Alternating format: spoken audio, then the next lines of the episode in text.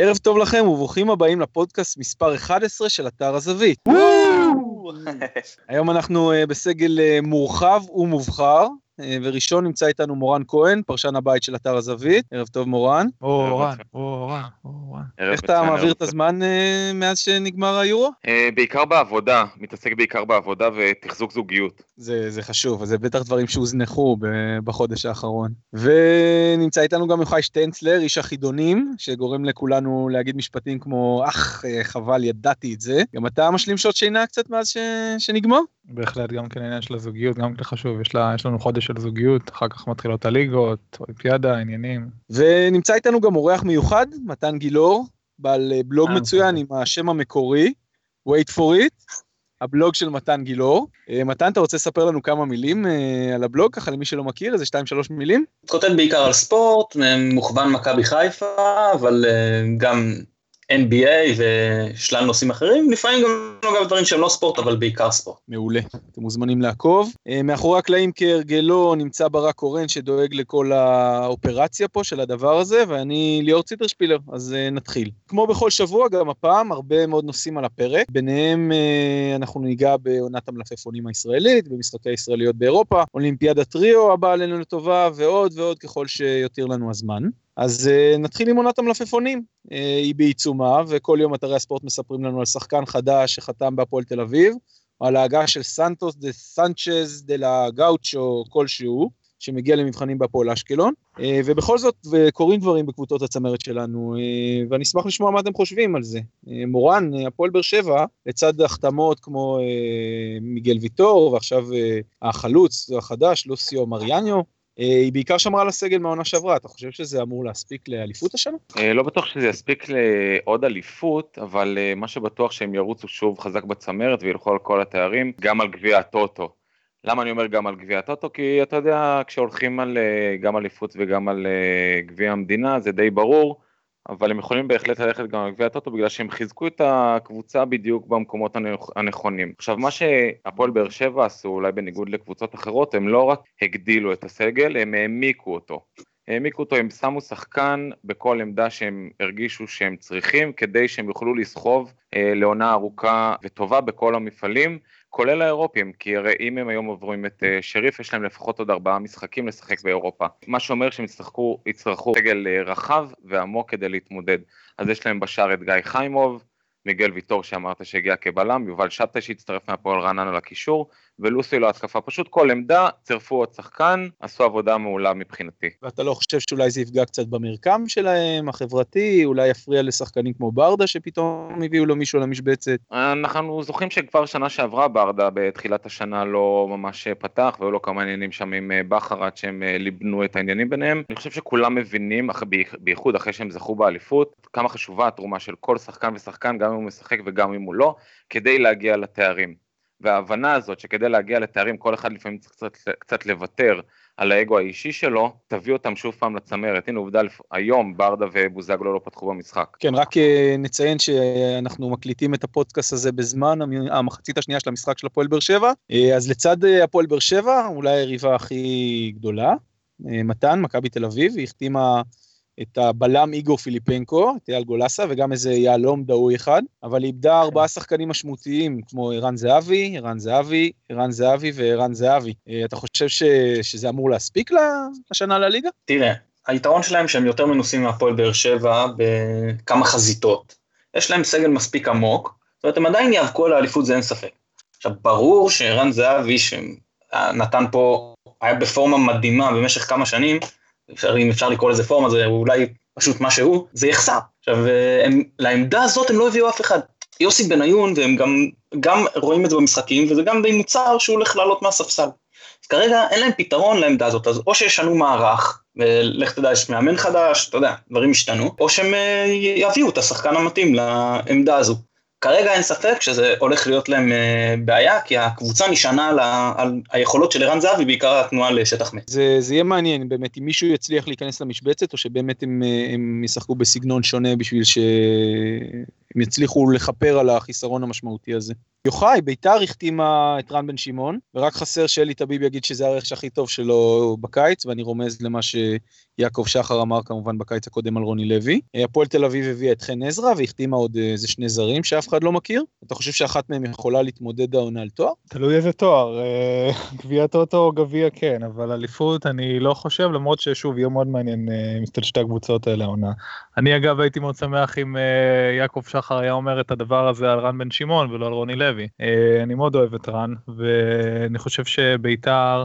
הביאה השנה, החזירה כמה שחקנים הבית, החזירה את קובי מיאר, את עידן ורד, אלה שחקנים כאלה שניזונים מהקהל של בית"ר, והיכולת שלהם עולה ב-30-40 אחוז שהם משחקים בבית. בנוסף לשחקנים רעבים עדיין כמו איתי שכטר וכל מיני שחקנים, תמיד מביאים שחקנים כאלה שלא הצליחו בחיפה, בנוסף עם מאמן, אה, מאמן טוב בסך הכל, שאיכשהו בית"ר כן יש לה מנטליות קצת של קבוצה קטנה, ואני חושב שכן עדיין מועמדת אה, מובילה למקום השלישי אני חושב. מה שכן רן, רן בן שמעון הסגנון שלו הוא קצת ככה די אפור וראינו כבר את המעט שערים שהקבוצה הזאת כובשת אפילו כבר באירופה ואם זה יבוא עם חוסר הצלחה אז אני חושב שהקהל יהיה לו סבלני ואז יהיה בעוכרי המועדון אבל עדיין אני חושב שהם ירוצו חזק בסמרת. לגבי הפועל אני חושב שאיכשהו בגלל קמפיין הנבחרת נהיה איזשהו מסע השמצות כזה נגד אלי גוטמן אסור עדיין לשכוח שמדובר במאמן אה, ברמה הישראלית כמובן מאוד גבוהה מאמן ליגה מצוין שצריך בהרבה מועדונים ואני חושב ש... השנה הזאת צריכה להיות עבורם שנת אה, בנייה, אני קורא לזה, לחזור להיות קבוצה, אני קורא לזה צמרת, פלייאוף עליון מבחינתם. הבעיה ברמה של אה, אלי גוטמן שהוא פחות מאמן של שחקנים הוא יותר מאמן אינטליגנטי והוא צריך שחקנים אינטליגנטים שיהיו איתו. הפועל, הביאו כל מיני שחקנים ממכבי חיפה שלא זה לא הצד החזק שלהם בלי שמות ו... ואני לא יודע זאת אומרת אני חושב שהרבה יהיה תלוי בזרים אם הזרים יהיו מספיק איכותיים לקחת את הקבוצה הזאת קדימה אז הפועל אה, תתקדם אבל שוב אני לא, לא רואה אותם מתחרים על אליפות בשום אופן. טוב אז דיברנו על, אה, על מכבי תל אביב על הפועל באר שבע על בית"ר ירושלים ועל הפועל תל אביב.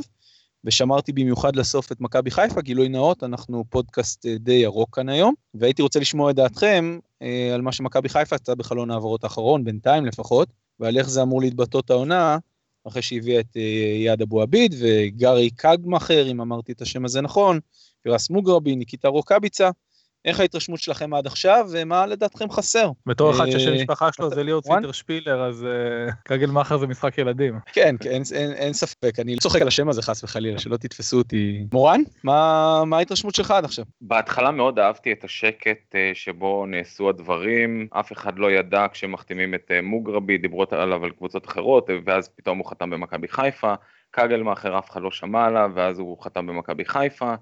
רוקאביצה עבר אלינו מאוד מהר, הכל נעשה על מי מנוחות, בשקט, בכיף, והרגשתי, אני לפחות הרגשתי שזה הולך לאיזשהו מקום טוב, אבל מפה לשם אני מרגיש שהשקט הזה הפך להיות סוג של שינה בעמידה. עכשיו, אם היינו בגן ילדים, והילדים, ועכשיו היה שתיים בצהריים, והילדים היו הולכים לישון, הייתי אומר, וואלה, איזה כיף, סבבה, פנן.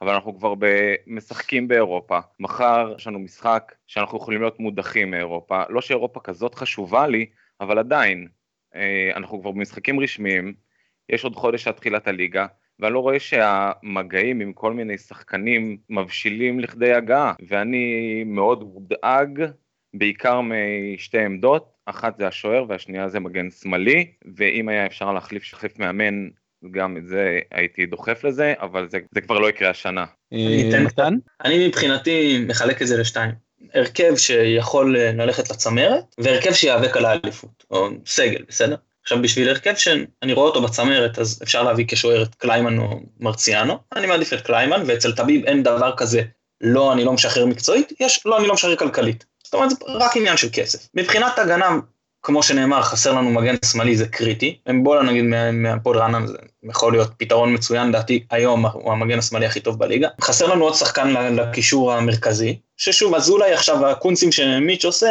אני שוב מניח שזה פה עניין של כסף, גם יציעו מספיק, ישוחרר, ומבחינת התקפה למעלה, לרמת המקום אה, שלישי אנחנו מסודרים. אם רוצים מפה גם לעשות קפיצת מדרגה ולהיאבק על האליפות, אז אתה צריך עוד איזה רועי קיאט שיש שם מתחת לחלוץ, אולי תוכל להחליף את אה, אוברניאק בעוד איזה בלם, ובנוסף את אה, עומר אצילי לצדדים, אני חושב שזה גם יגרום לאלירן עטר שירגיש שיש לו קצת יותר תחרות, יאחה את הקרע בקרום החשק שלו. אני דווקא רוצה להגיב יותר על עמדת השוער, אני...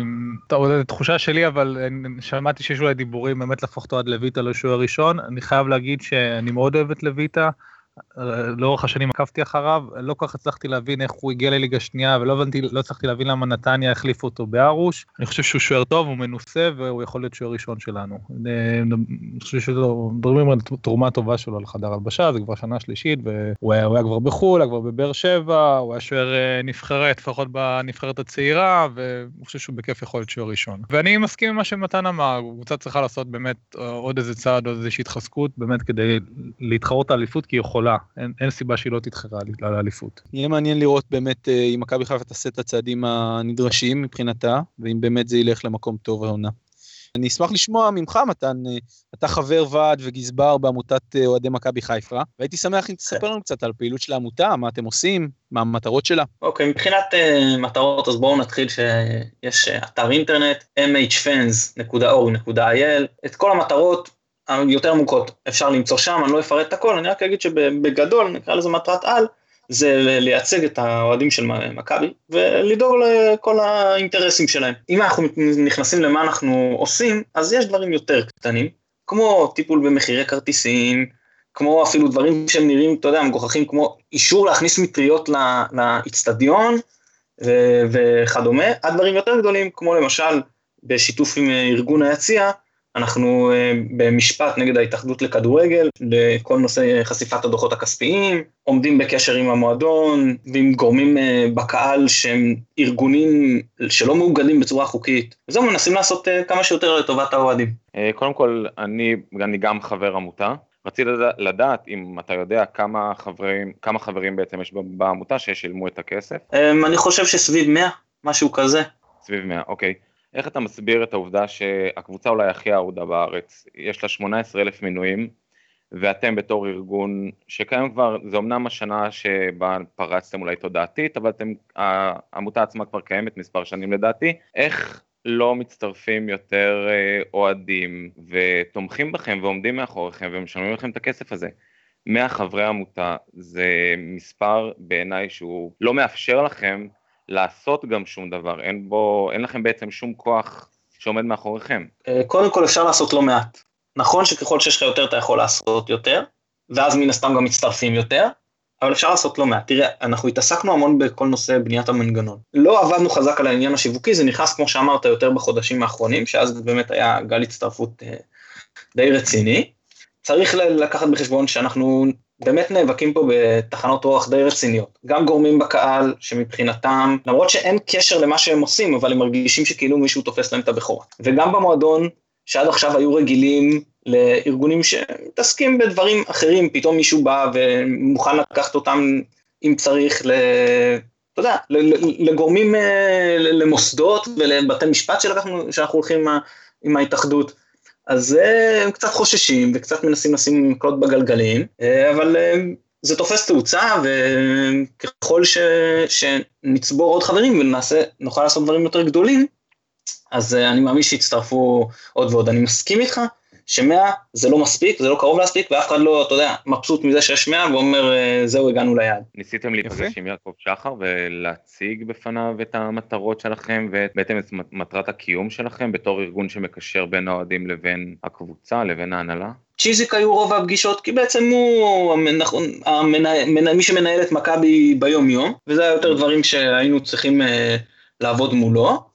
ואני מניח שגם עכשיו זה מה שיהיה עם uh, אסף. עם שחר לא, כי תראה, צריך להגיד את האמת, אנחנו, זה לא שאנחנו באים ואומרים שאנחנו רוצים ששחר יתחלף, זה לא העניין. אבל uh, שחר לא רואה בעין בעין איתנו את כל נושא מעורבות uh, אוהדים, ומבחינתו הוא לא, לא אוהב את הקיום, צריך להודות. אז אנחנו עם המועדון בכל מה שקשור לשוטף עובדים, ובמסלול שלנו כרגע את, את שאר הדברים ושיבשילו התנאים, אני מקווה שיהיה אפשר לעבוד בשיתוף פעולה יותר גדול, גם אה, מבחינת מעורבות אוהדים, וכשאני מדבר מעורבות אוהדים זה לכל הפחות משקיף בקבוצה מטעם האוהדים. הרעיון בסופו של דבר הוא, אה, הוא להיות בעלים של, אה, במידה מסוימת של קבוצת כדורגל, משהו בסגנון של ברצלונה או ריאל מדריד, להיות מעורבים ממש בניהול השוטף של מכבי חיפה, או ללוות אותה מבחוץ ולנסות להשפיע.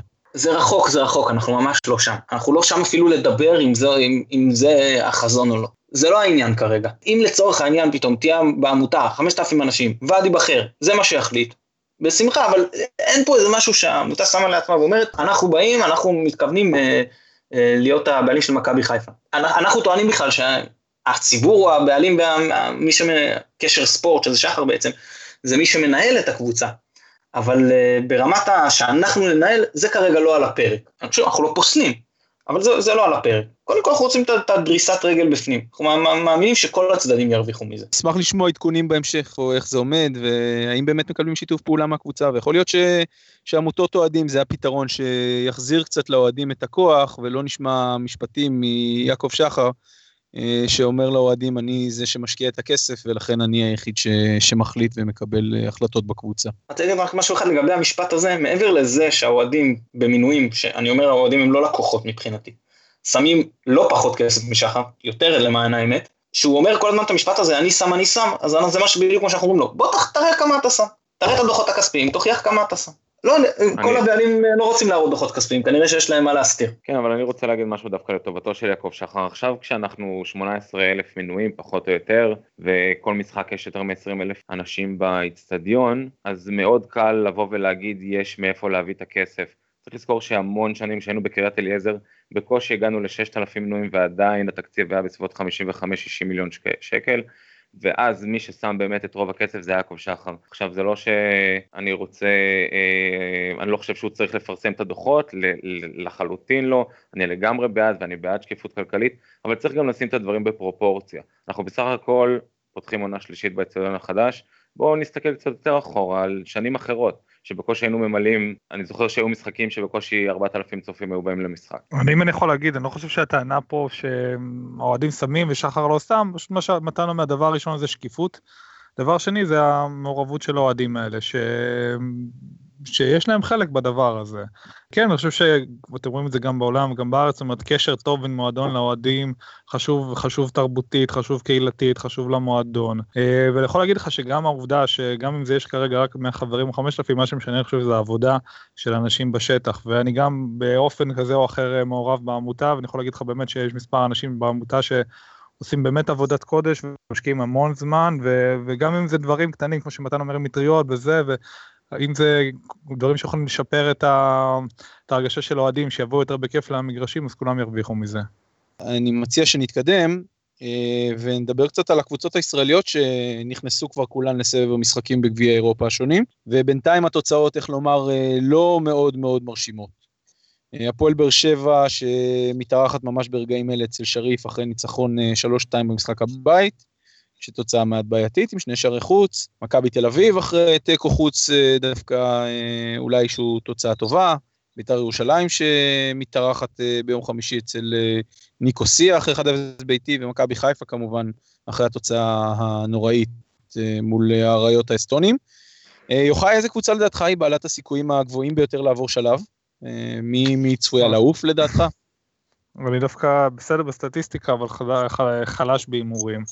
אה, אני חושב ששלושת הקבוצות ביחסית במידה שווה יכולות או לעוף או לעבור, זאת אומרת אף אחד מהם אין לתוצאה שממש היא ממש טובה והיא ממש ממש פייבוריטית גמורה. אה, בית"ר מגיעה עם אה, יתרון שביר ומחיפה מגיעה עם תיקו. זאת אומרת שתיהם יצטרכו להיות בוא נגיד בשיא יכולת יחסית לעונה הזאת כדי לעלות לשלב הבא.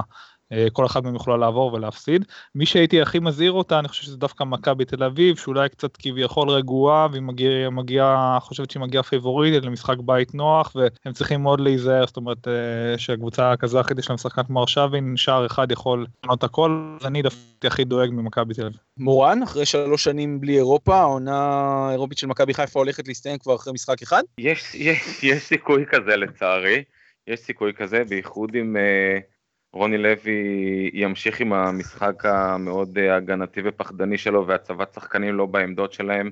כל ההמצאות האלה של אה, קגלמאכר ששיחק משחק אחד בחיים שלו כקשר אחורי, לגמרי להסיט אותו לעמדת הבלם או לעמדת המגן הימני, להכניס עוד שחקן התקפי, אנחנו חייבים להכניס גול, אין ברירה.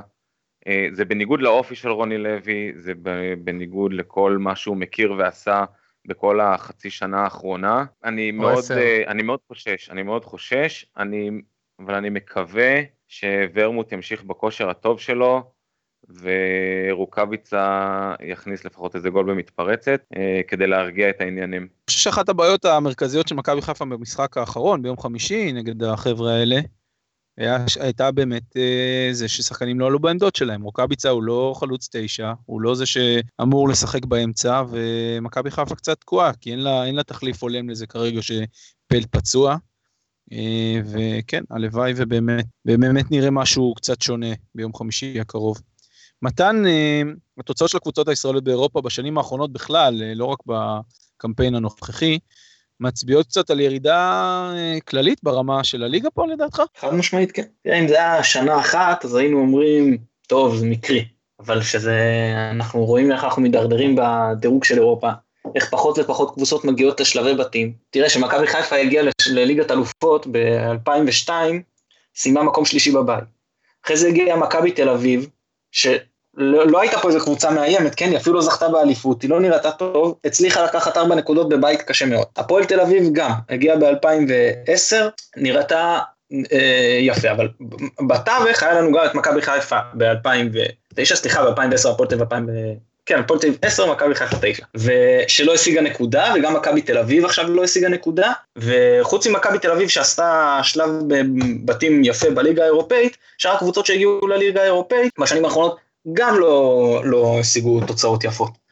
וגם בקושי מגיעים, לא עוברים סיבובים אה, מוקדמים, אז אה, אתה אומר, הוא אומר, יש פה ירידה ברמה, אין ספק. אני חושב, זאת אומרת, זה גם ירידה ברמה, אבל יש עוד עניין, זאת אומרת, בכל השנים האלה, מכבי חיפה והפועל תל אביב, גם אה, היו מאוד מנוסות וגם היה להם דירוגים טובים, זאת אומרת, כשהם היו מגיעות, הם היו לרוב מדורגות, ו...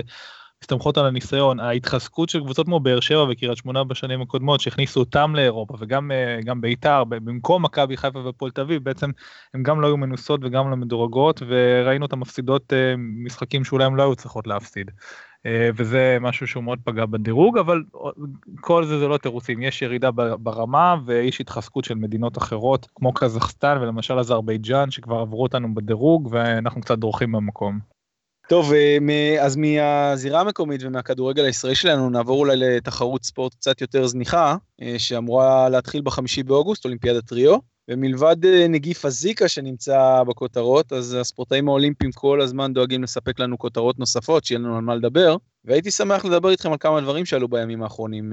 מורן, האם הפתרון שמצא הוועד האולימפי לסוגיית עיר הוויגדורצ'יק בנבחרת ההתעמלות האמנותית הוא נכון? האם האם נכון אה, לפתור בעיות כאלה אה, ולטאטא מתחת לשטיח, הכל לטובת מדליה? בוא נשאל את זה ככה, כשאתה תטעה את הבעיות שלך בבית מתחת לשטיח זה נגמר טוב או רע?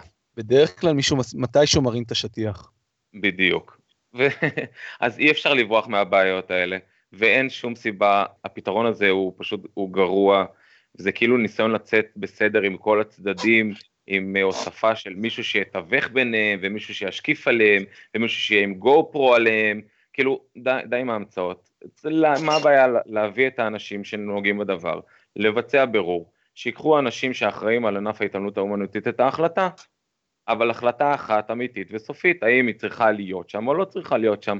פתרונות ביניים לא עובדים אף פעם, זה רק פתרון ביניים, זה בדרך לבעיה חדשה. ואני לא מכיר שום קבוצה שכולה נגד המאמן ויכולה להצליח. עכשיו, הנבחרת הזאת מתאמנת, אני לא יודע, כבר כמה שנים על התרגיל הזה לאולימפיאדה.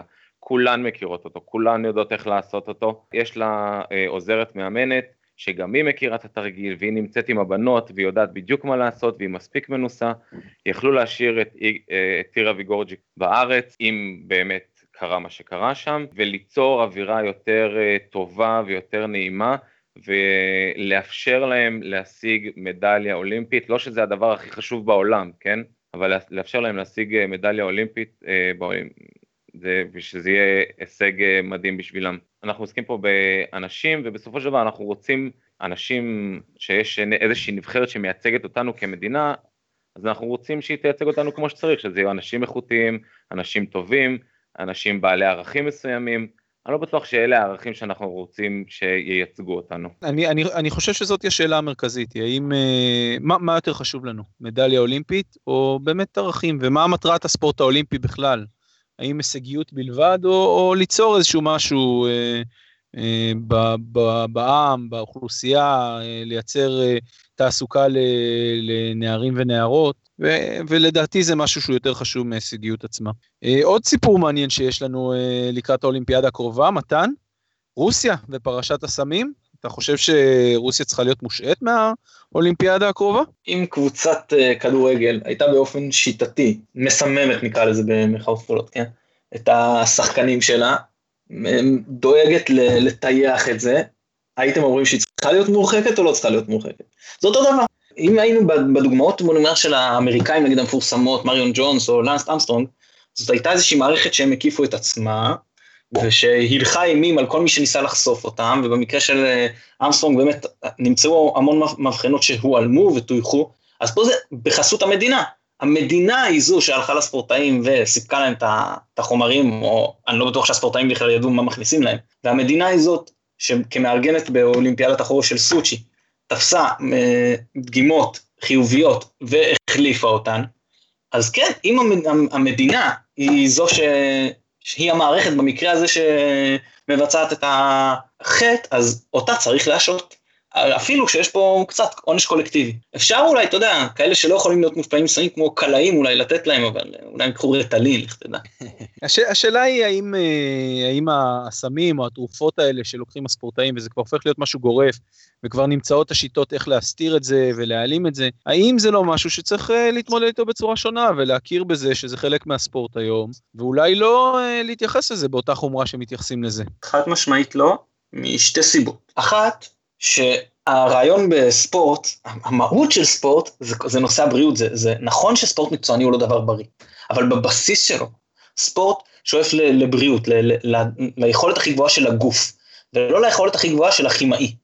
אז זה אחד מהבחינה, נקרא לזה, אה, של המהות של הספורט. אבל מהצד השני, והלא פחות חשוב, זה שאנשים לא רוצים, אתה מכריח בעצם עכשיו נערים שיתחילו להתחרות בגיל 16, והם לא יודעים אם בסוף יהיו מקצוענים או לא, הם כבר חייבים להתחיל להשתמש בחומרים האלה שמזיקים לגוף, כן? בין אם יש כאלה שמזיקים פחות, ובין אם עד סטרואידים אנבוליים שכולנו שמענו על התופעות שלהם, וטוטוסטרון. אז אנחנו לא רוצים להכריח אנשים להשתמש בדברים שיזיקו להם לגוף. בטח לא בגילאים נמוכים, שאם אנחנו מתירים, ואתה יודע, הכל יהיה שלוח רסן. אז uh, נראה, אתה יודע, בנות בנות 14 באות עם uh, שפה, זה, זה לא מה שאנחנו רוצים בספורט. אין ספק, אין ספק שזאת אה, נקודה מאוד מאוד uh, חשובה. ו, ויש לנו עוד סיפור אחד שהייתי שמח לדבר עליו, יוחאי, הסייפית, דלילה חתואל, טוענת שהיא צריכה להשתתף באולימפיאדה הקרובה. ומוחת נגד הוועד האולימפי שלא שולח אותה, על אף שהיא עמדה בקריטריון הבינלאומי. מה, מה דעתך בנושא? תראה, בסך הכל אני מבין את הצורך בקריטריון ישראלי מחמיר מהקריטריון הבינלאומי, זה, זה גורם לספורטאים לשאוף למצוינות. אה, אני גם מאמין שצריך להיות סדר ו- ויש קריטריון ואי אפשר אחר כך לשנות. טוב, לא עמדת, אבל יאללה, נוותר. זאת אומרת, אני בעד שיהיה סדר, זאת אומרת, אם כן היו מרשים לה למרות ש... שהיא לא עמדה בקריטריון היינו אומרים שזאת ישראליאדה אז אני מבין את זה וזה לגיטימי אבל מצד שני אני חושב שזה מתחבר למה שדיברתם קודם על מה הוועד האולימפי רוצה. מה רוצה שיהיה כאן מה המטרה? אז יש גם את העניין של ההישגיות והמדליות ויש גם את העניין של של דוגמה וחינוך ו- וכולי. זאת אומרת כמה דלילות חתואל יש לנו בארץ? זאת אומרת אה, עוד פעם אני לא נכנס אני לא מספיק מכיר ואני לא יודע אם ספורטאים למופת לא אבל סך הכל זה ספורטאית שהיא די מצטיינת לאורך השנים משפחה של אה, סייפים. אה, במקצוע אולימפי, ואם אתה באמת בא ואתה ממתג ספורטאי כזה, אומר הנה זה ספורטאי שהולך לאולימפיאדה, זה, זה משהו שיכול לדחוף אה, לדחוף נערים, הרבה נוער בעצם, להגיד אוקיי, אני, אני רוצה להשקיע בדבר הזה, אני רוצה להגיע לאולימפיאדה. אז יש, יש, במה ש, יש בעצם בוועדות אה, חריגים, אני חושב שכל אה, ועד אולימפי יכול לשלוח כמה צעירים שהם לא עמדו בקריטריון. אני חושב שהוועד האולימפי הישראלי יכול לעשות לעצמו כל מיני קריטריונים, להחליט שהוא בוחן אה, מקרים לגופם של ספורטאים שעבדו בוועד, שעמדו בקריטריון האולימפי. ו- ולא עמדו במקומי. למשל, תמיד מספרים לנו שבארצות הברית למשל, הנה עכשיו כן, בקניה, קנניסה בקלה, אלוף העולם ושיאן העולם ב-5,000 ו-10,000 מטר, לא העפיל כי הוא לא עמד בקריטריון. במקרה שלו, אם הוא לא עמד בקריטריון המקומי, יש כנראה עוד עשרות קנייתים שכן עמדו בקריטריון והקדימו אותו, אבל במקרה שלנו אין, זה לא שיש סייפת אחרת שתלך במקום דלילה. אני חושב שכן אפשר להפעיל פה שיקול דעת ו... ולתת למישהי כזאת לייצג אותנו. כמה עסקנים עמדו בקריטריון הישראלי לאולימפיאדה? כן, זאת שאלה, שאלה נכון, טובה. זה נכון, אם זה עניין של עלויות, נכון. לשאלת הבונוס שלנו היום, אה, הייתי שמח לשאול אתכם על הליגה הסינית למקומות עבודה, להזכירכם הליגה שמשחק בה ערן זהבי, אה, ומככב בה בגדול, וביום אה, רביעי יש לנו דרבי גדול של העיר גואנז'ו, בין גואנז'ו אלופת אסיה והקבוצה הטובה ביותר באסיה, לבין הקבוצה של ערן זהבי, והימורים שלכם אני אשמח לשמוע כמה גולים הוא יבקיע הפעם. מורן. אה, קודם כל, אני חושב שהליגה הסינית לא הרבה יותר גרועה מהליגה הישראלית. אני לא רואה דברים שערן זהבי עושה בליגה הסינית ולא עשה בליגה הישראלית, אז בואו רגע נעצור את כל ההתלהמות הזאת לגבי הליגה הסינית, ונסתכל על עצמנו קצת אה, בעיניים קצת יותר מחמירות, ולא לא, נשפוט כל כמובן כך שכשאני מהר. אומר הליגה הסינית למקומות עבודה, כמובן שאני אומר את זה בהומור, כן? אה, ברור, ברור, לא, אבל, אתה, ברור מהם. אבל המון, המון אה, אנשים אה, אוטומטית מזלזלים בלי שהם ראו משחק אחד שלם, ולא, הרבה פעמים, אתה יודע, קשה לנו להוציא את עצמנו מהמשקפיים שלנו ולהסתכל בעצם בעיניים אחרות על הכדורגל שלנו. זה שלנו, לא, אנחנו רק- אוהבים את זה וזה נראה לנו יותר טוב. רק אם לומר על זה דבר אחד, יצא לי לראות אה, שני משחקים של ערן זהבי עד עכשיו אה, בליגה שם, ואני חייב להגיד שהרמה שם היא נמוכה. היא באמת רמה נמוכה. היא נמוכה כמו בליגה הישראלית, סליחה. זה כל מה אוקיי. שאני אומר. היא אה, נמוכה כן. כמו בליגה הישראלית לגמרי. אני אומר שהוא אה, יבקיע אחד. מתן? קודם כל לומר ששאפו לערן זהבי, גם על מה שהוא עשה פה וגם על מה שהוא עושה שם, על ההתאקלמות המהירה, הוא באמת, כל הכבוד לו, הוא באמת חסר תקדים ומגיע לו שאפו על זה. עם זאת צריך לזכור שזהבי בחר, וזו בחירה לגיטימית, כן? בחר במסלול הכלכלי על פני המסלול המקצועי. וזה לי, אה, בתור, אתה יודע, אוהד ספורט ואוהד ישראל, קצת חבל, אבל בחירה שלו, ויש לו את כל הלגיטימציה בעולם, אני אומר שהוא יכבוש שער אחד גם. אבל שהקבוצה שלו תפסיד. יפה, מעניין, ויוחאי? אני לא יודע, לא, לא ראיתי לא אותם ולא את, אה, את הקבוצה השנייה, אבל אני חושב ש, שגואנגז'ו האלופה של סקולרי תרצה לעשות איזשהו מפגן כוח, והוא לא יפקיע והם יפסידו. אני, אני הולך איתך הפעם, יוחאי. טוב, אז, אה, אז תודה רבה למורן כהן, ליוחאי שטנצלר ולמתן גילאור. אה, אני הייתי ליאור ציטרשפילר, ואנחנו נשמח אם תעקבו אחרינו מעבר לפודקאסט הזה באתר הזווית co.il, וגם בהזווית עם שני ו"ים בפייסבוק, אה, ותהנו מהכתבות המעניינות, אה, מהפוסטים של הכותבים שלנו, ונתראה בפודקאסט הבא, בשבוע הבא. לילה טוב יאללה לכולם. ביי.